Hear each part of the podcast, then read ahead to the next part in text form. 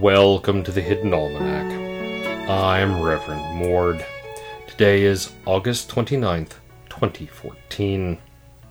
It was on this day in 12,000 BC that the city walls fell and the raiders from the south invaded the city. There was only one city at the time, and it had no name. The raiders did not know what to do once they were inside. They went from door to door looking at the inhabitants, then finally left again, puzzled why anyone would choose to live so close together. We expected some reason why men would live wedged together so close, said their leader. A great magic or a terrible ruler. But there was nothing. Perhaps these people have been taken by the spirits of some hive dwelling insects. There is no sense to it. The raiders went away over the hills. A few people went with them. For the other city dwellers, life went on more or less as it had been.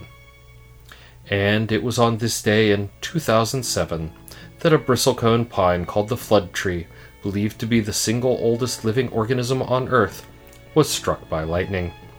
Dendrochronology revealed that the flood tree was over 5,200 years old, making it a contemporary of the vast majority of recorded history. Several trunks began to regrow from the roots and were named the Flood Tree Juniors, although it is widely believed among botanists that the name lacked a certain elegance. It is the feast day of sturgeons. If you are a large prehistoric fish, today is your day. If you are not, refrain from eating caviar today, as that would be extraordinarily crass. In the garden, several of the more mentally resilient interns have been released back to weeding duty, although we are keeping them well away from the frog pond. Several pernicious weeds have sprung up in the last weeks, including the one with thorns on every joint, and the one that always snaps off halfway up and leaves you grubbing around for the roots.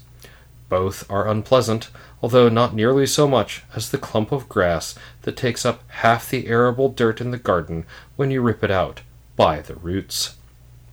The beans continue their second flush of growth, with good yields on Mother Stallard, Rattlesnake Pole, and Eye of the Goat. The usually indomitable scarlet runner beans are producing a great many leaves this year, but few bean pods. Clearly, we have been too kind to them this year.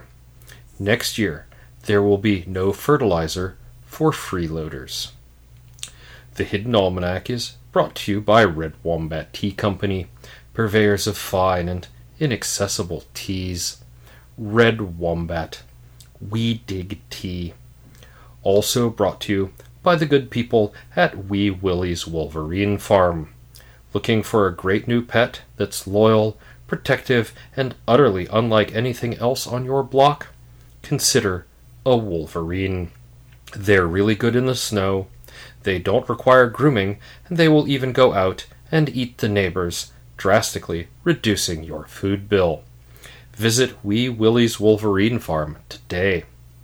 That's the Hidden Almanac for August 29th, 2014. Be safe and stay out of trouble. The Hidden Almanac is a production of Dark Canvas Media and is written by Ursula Vernon. Our exit music is Red in Black and our intro music is Moon Valley, both by Kosta T. You can hear more music from Kosta T at the Free Music Archive. The Hidden Almanac is copyright 2013 2014, Ursula Vernon.